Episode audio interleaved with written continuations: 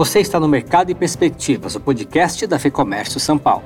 Neste episódio, recebemos Plínio Pereira, vice-presidente de operações da DHL Supply Chain no Brasil.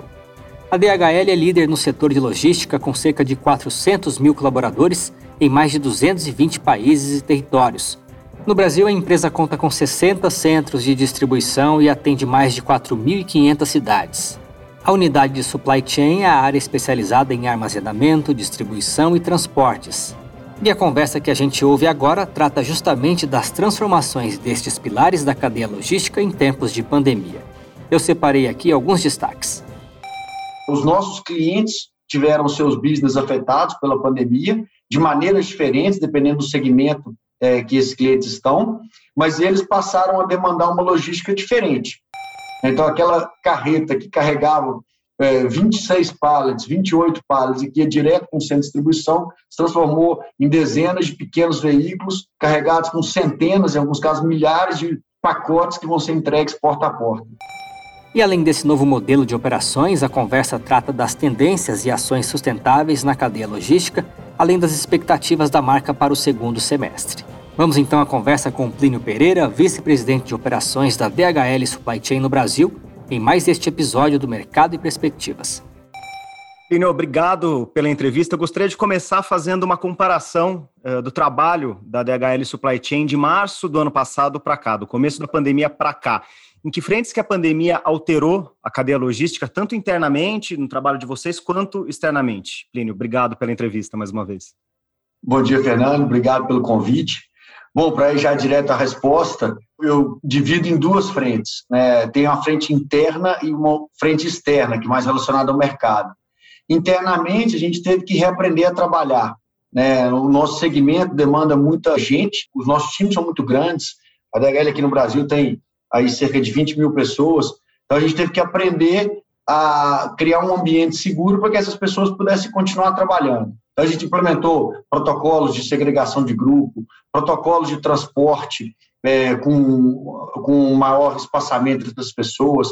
A gente implementou uma série de protocolos que criaram um ambiente seguro. Né? A gente tirou das operações aquelas pessoas que não precisavam estar lá, a gente melhorou nossa infraestrutura de comunicação para que as coisas fluíssem de uma maneira mais, mais rápida. Então, olhando para dentro, nós demoramos ali algumas semanas, poucas na verdade, para criar um novo ambiente de trabalho onde a gente conseguisse manter as operações rodando. Né, e que a gente trouxesse o mínimo de impacto possível para a sociedade, para os nossos clientes e para a sociedade.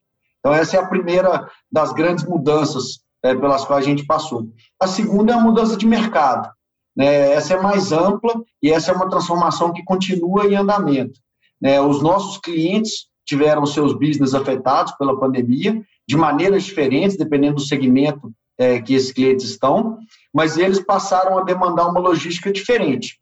Em alguns casos, a diferença é uma migração é, muito grande de B2B, né, de cliente que vendia para a indústria, que agora passa para o B2C, de cliente que vende direto para o consumidor.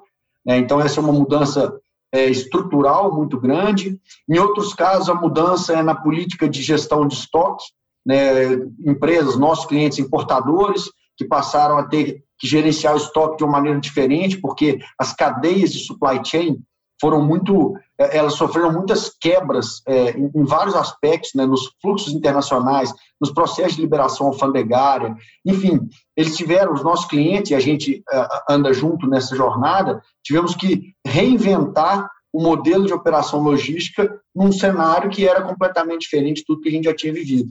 Então, eu separo aí as, as mudanças, né, falando de uma maneira mais macro, entre as mudanças internas e as mudanças de mercado.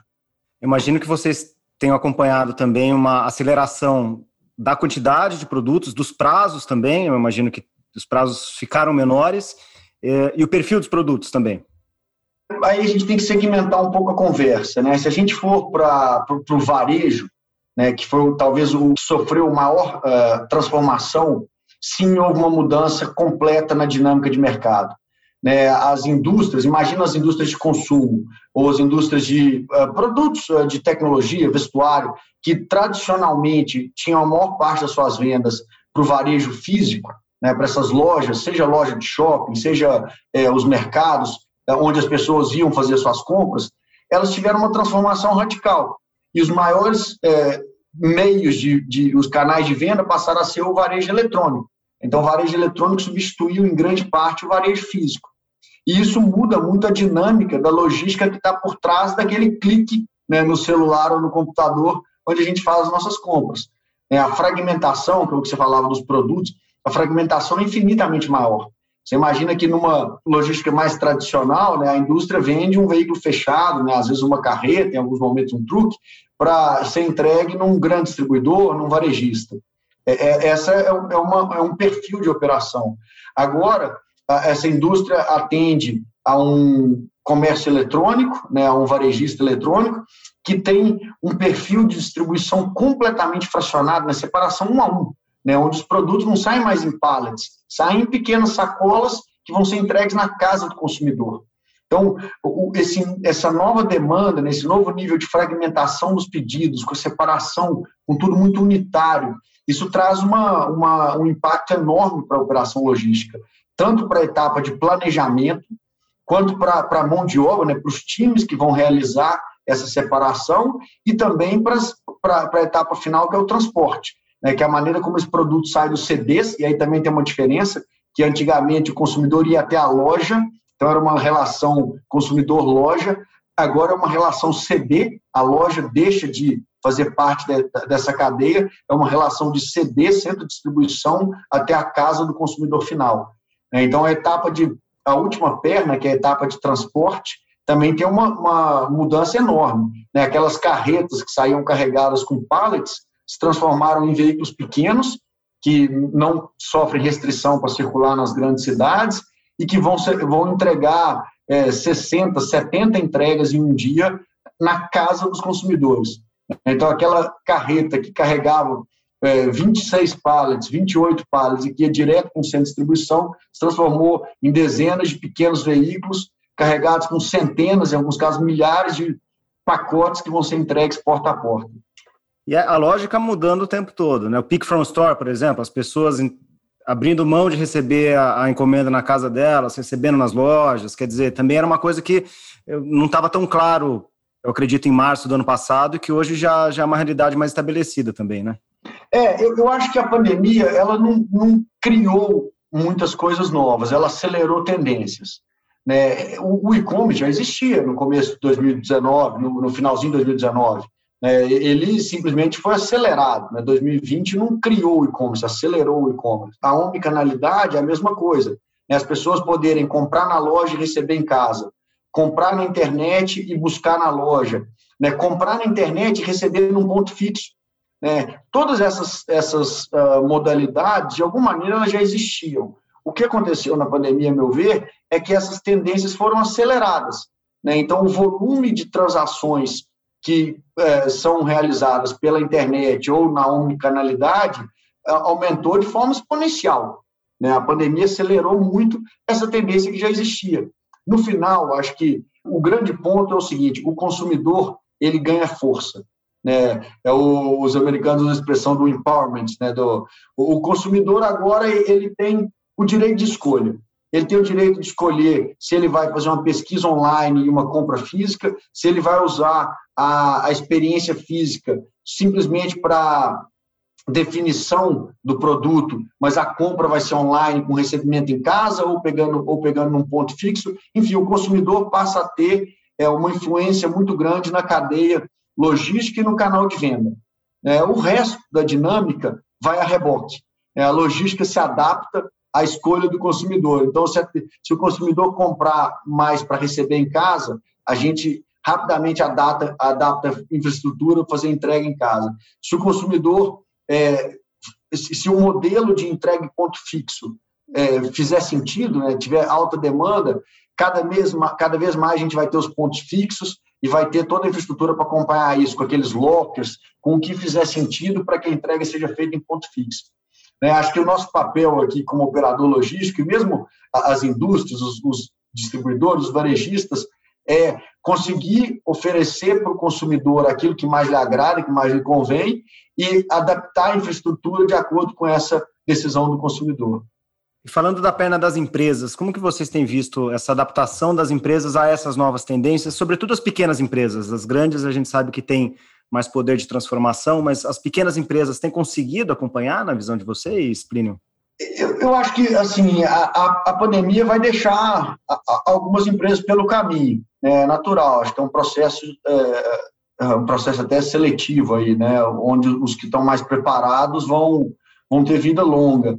De maneira geral, acho que se a gente for olhar para o que aconteceu, né, para a velocidade com que a gente teve que se adaptar a uma transformação tão grande, eu acho que a gente, e aí eu falo em geral, empresas pequenas, médias e grandes, nós nos saímos muito bem, muito bem.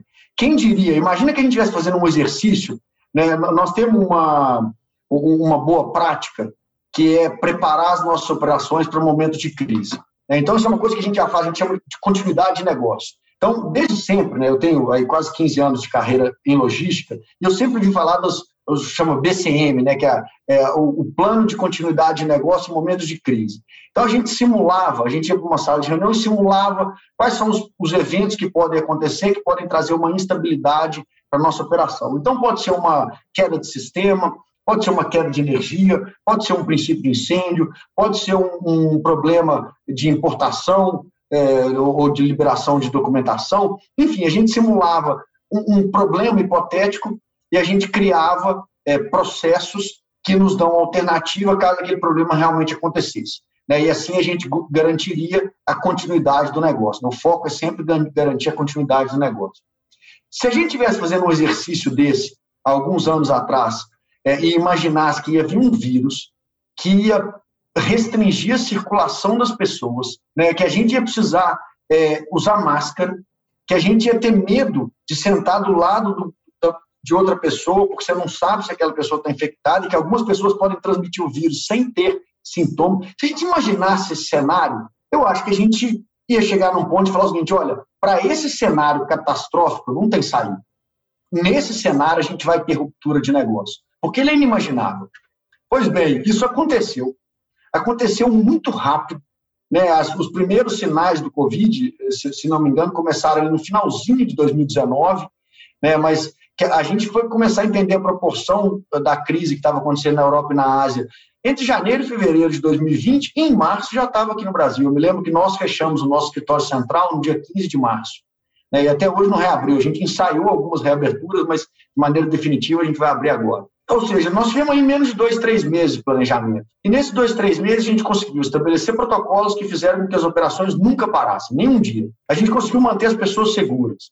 A gente conseguiu criar uma nova forma de comunicação com muita gente trabalhando definitivamente de casa. E, e essa coisa, de alguma maneira, funcionou. Então, assim, eu descobri que a gente tem uma capacidade de adaptação que é muito maior do que eu imaginava. E que, surpreendentemente, as empresas, de novo, voltando à sua pergunta para concluir o raciocínio, de pequeno, médio e grande porte, óbvio que não todas, mas a grande maioria, elas conseguiram se adaptar.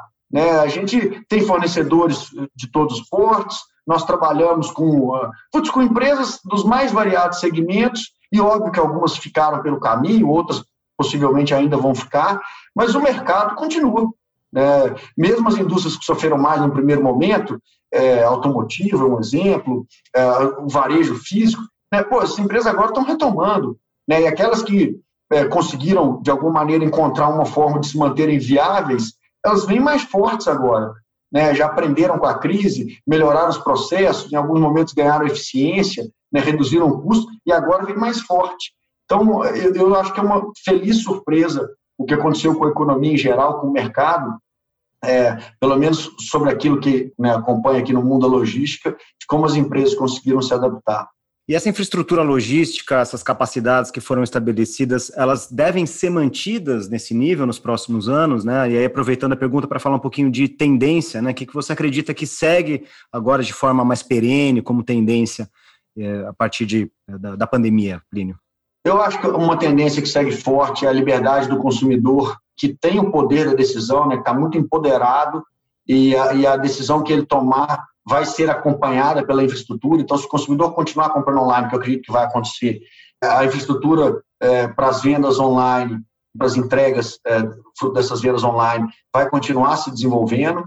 Né? Tem uma tendência é, muito grande de preocupação com o impacto ambiental, né, tem as siglas que a gente vem falando é, relacionadas à compliance, né, a, a, proteção do meio ambiente. Então, assim, é, muito fortemente o consumidor vai começar a exigir que as empresas tenham boas práticas ambientais e o reflexo disso vai se dar na cadeia de produção e de distribuição. Então, a gente já percebe, já há alguns anos, eu me lembro na Olimpíada de 2016, a gente começou a operar os primeiros veículos elétricos no Rio, agora a gente já tem uma frota bem maior, a gente opera em vários lugares, é, os veículos elétricos são uma parte, a parte que o consumidor vê, porque está na rua, mas tem uma outra parte que o consumidor não vê, que são os projetos, por exemplo, de autossuficiência de geração de energia, né, com as placas fotovoltaicas, que a gente já tem, a gente já inaugurou um CD assim, e temos outros projetos. Tem a, substituição das lâmpadas tradicionais por lâmpadas de LED, que consumem menos energia, modelos de reutilização de água, enfim, tem uma preocupação cada vez maior com cuidado com o ambiente. Né? Na DHL, a gente assumiu um, um, compromisso de emissão zero, né, de ser completamente neutro em carbono até 2050, e a gente tem metas é, intermediárias, né, então até 2030 a gente tem que ter reduzido X%, 2040 mais, mais uma outra quantidade, para chegar em 2050 completamente neutro.